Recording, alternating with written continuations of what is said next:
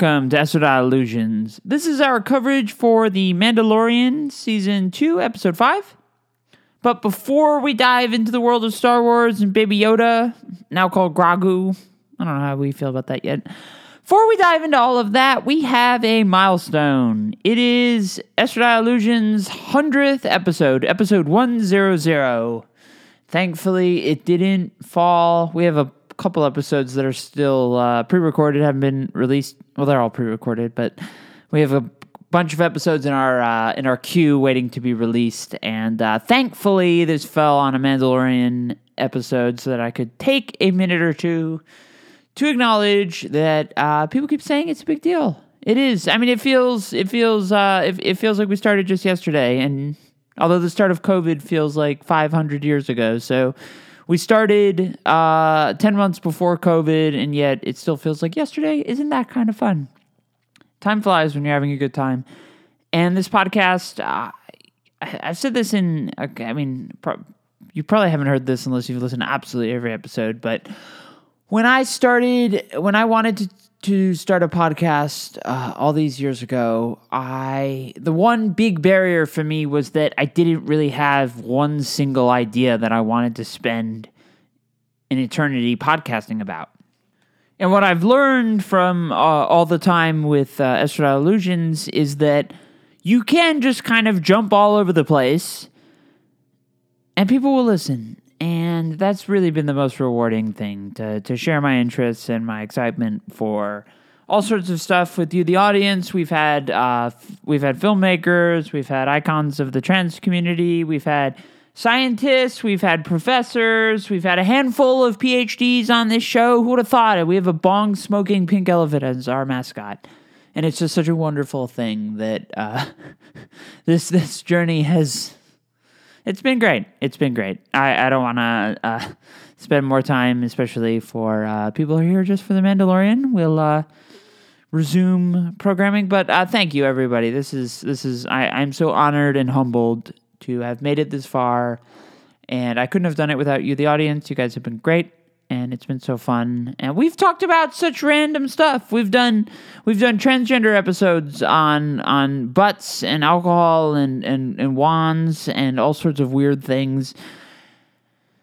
And it's just been uh, it's it's been great. So we have some uh, we have some uh, hundred episode celebration type episodes planned uh, with Christmas coverage with all sorts of stuff. Been doing a lot more bookings. Uh, we'll just kind of put them up, and uh, special ones will be billed as a hundred uh, hundredth episode celebration. So thank you everybody, thank you so much. And now back to Mandalorian which was itself a huge uh, milestone for the show. We we finally, I mean, we've we've seen it a little bit in the past uh, few episodes, but the reveal of uh, Ahsoka Tano is is such a big deal for the show to bring the breakout character of uh, Star Wars: The Clone Wars and Star Wars Rebels, the animated shows, which especially for Clone Wars. I mean, there's a reason that, that this show is so popular among diehard fans of the French of, of Star Wars and the franchise. And and that's really because after Revenge of the Sith, I mean, if you if you remember back then, there was talk of a live action Star Wars show in the wake of uh, Lucasfilm. Lucasfilm wanted to produce it. It would have been too expensive. I think it was going to air on. Now they didn't really talk about where it was going to air, but it was it, it, was kind of like the precursor to the Mandalorian. Boba Fett was was often kind of thought as maybe we're going to center the show around him. They knew that they weren't going to specifically center it around the Jedi, and then that that didn't come to fruition. So we have Revenge of the Sith in 2005. It would be another 10 years before we get the Force Awakens. And the Clone Wars kind of held the torch for, for Star Wars for years and years and years. And it was the thing, it aired on Cartoon Network. It is essentially a children's show. And yet, so many people grew up with Star Wars and and returned to Star Wars uh, just just to watch that show, which was uh, such a narrative treat. They covered so much stuff.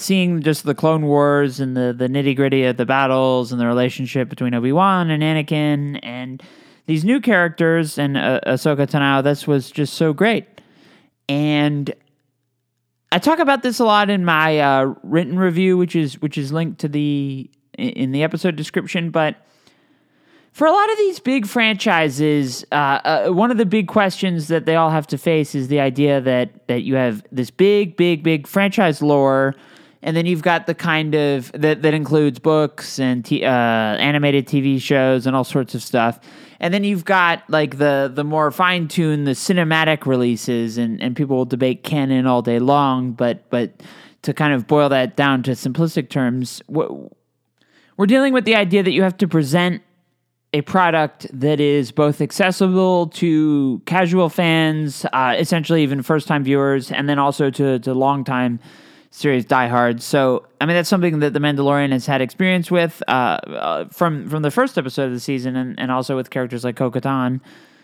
And in, in my written recap, I, I, make the comparison that there there's a reason we didn't see the Marvel Netflix characters in Avengers Endgame, even though I mean you have the big Avengers assembles moment. They they get basically seemingly every hero who is in every movie, and they didn't include those people.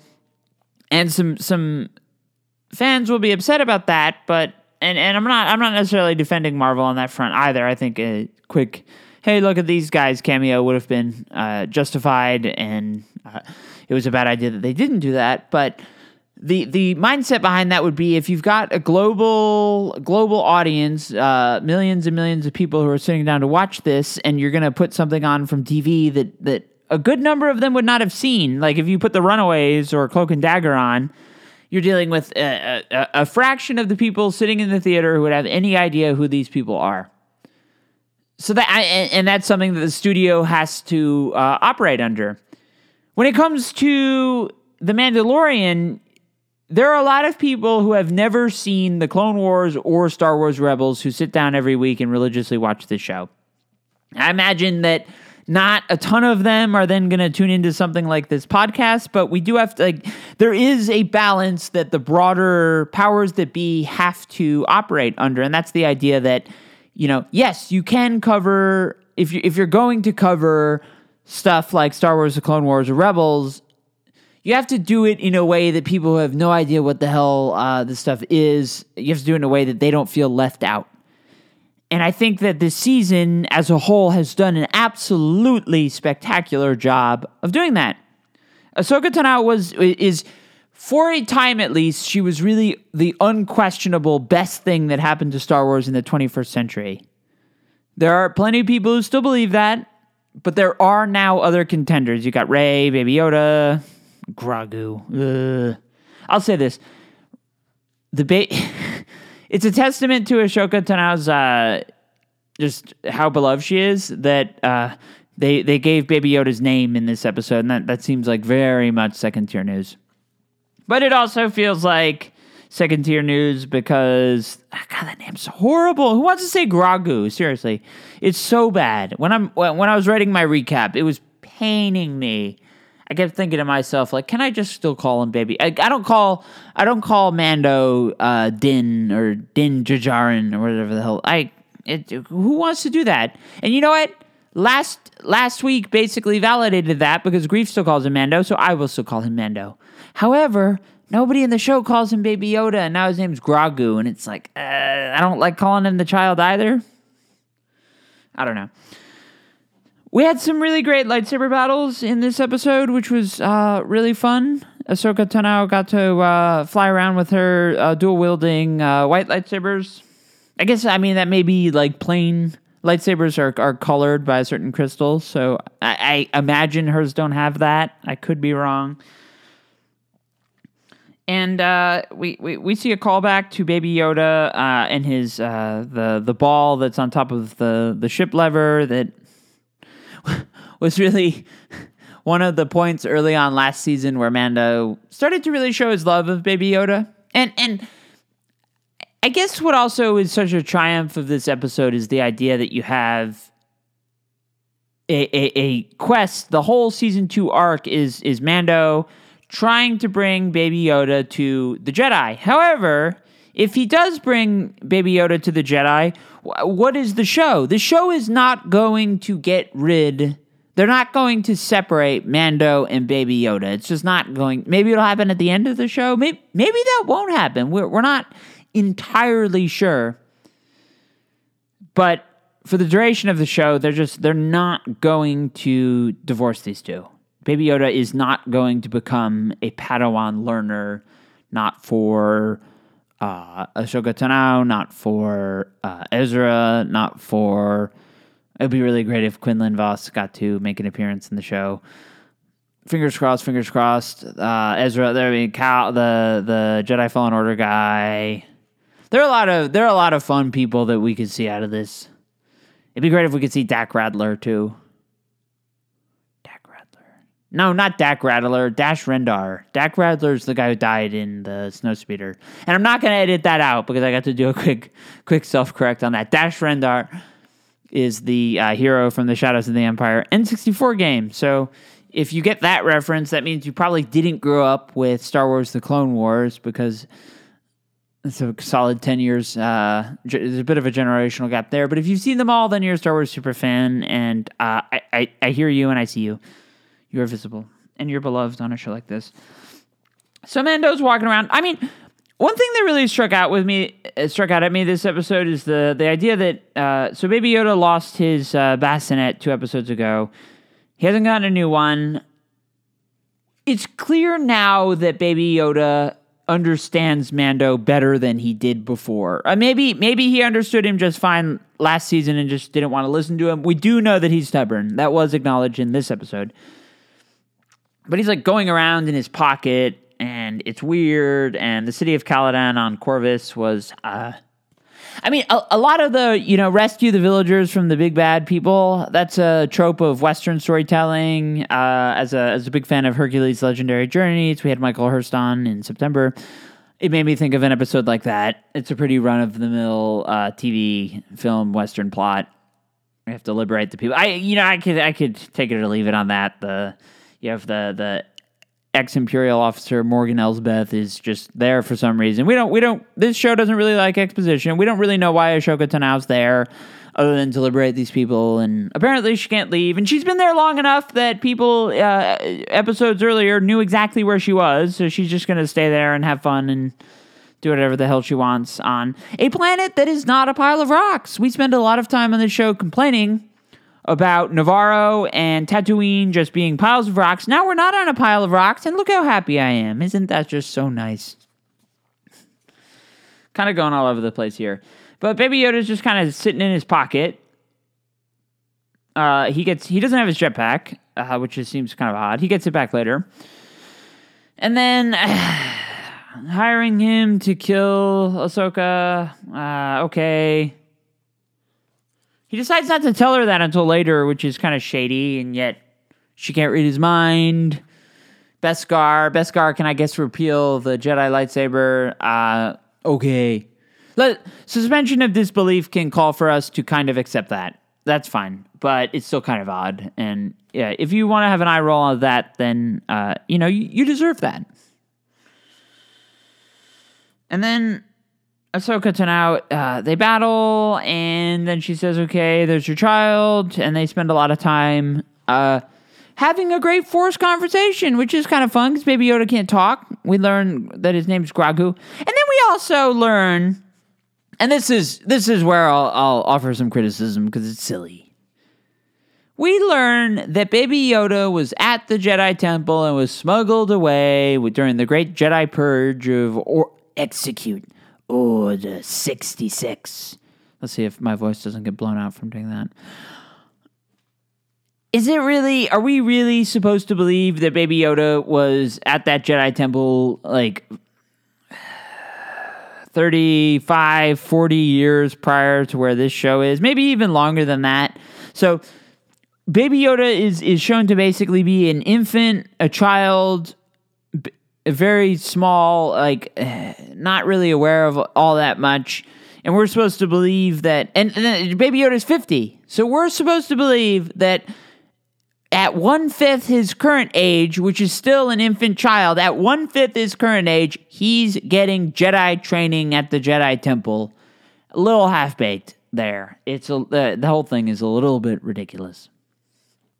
I would also be remiss if I didn't point out. I the writing on this show is is occasionally kind of silly, but uh, Ahsoka Tano says. Uh, my handwriting is a little bad, so we'll call this a, a pair. It, it's it's basically a direct quote.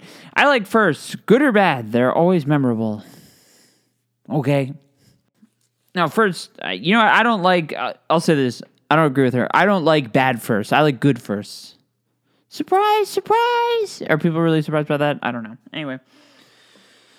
And then we get so I said earlier that that you really can't separate Mando from Baby Yoda because then well, I mean we don't have a show if you, you can't get the merchandising cash cow or the guy whose name is the show. You can't get rid of either of those people. Baby Yoda and Mando will be together for the duration of the show. So Ahsoka Tano cannot really be a big part of the show if she's not going to train him, and she can't really train him because then Mando has to go away. That she can't do like the abbreviated, like an Empire, how Luke becomes a Jedi basically with a couple afternoons of light cardio and some meditation, with Yoda running around on his on his back and the nice backpack. Yeah, I mean that's not gonna happen. But the show found a really good way to say, "Hey, that's okay." the reason that we're not going to do this is because I've seen what happens when Jedi who had strong attachment to somebody else. I've seen what happens. Nice little nod to Anakin. Uh, and The Mandalorian is a show that's kind of always existed as, as as firmly within the Star Wars lore, but we're not seeing a ton of references to anybody that that was the focus of either the prequels or the main trilogy, and certainly not the sequels yet because they haven't happened. So that was like that was pretty cool to see that. I I, I thought that the it was kind of an easy layup for the show to make, but it was. I mean that that there's nothing wrong with that. It can be really good to see something where you uh, you know not all fan service is cheap or lazy. This was something that felt really good and the whole like move move the rock baby i mean we know we know that baby yoda can use the force like the idea that that whole sequence where mando is showing him oh yeah you, you know you're not going to send the stone back but here take this uh, take your favorite uh, steering wheel ball that you love to play with. I don't know. The, the, that whole thing was a little stupid. But then we also have the ba- I just like I, we we spent a little time talking about western western tropes.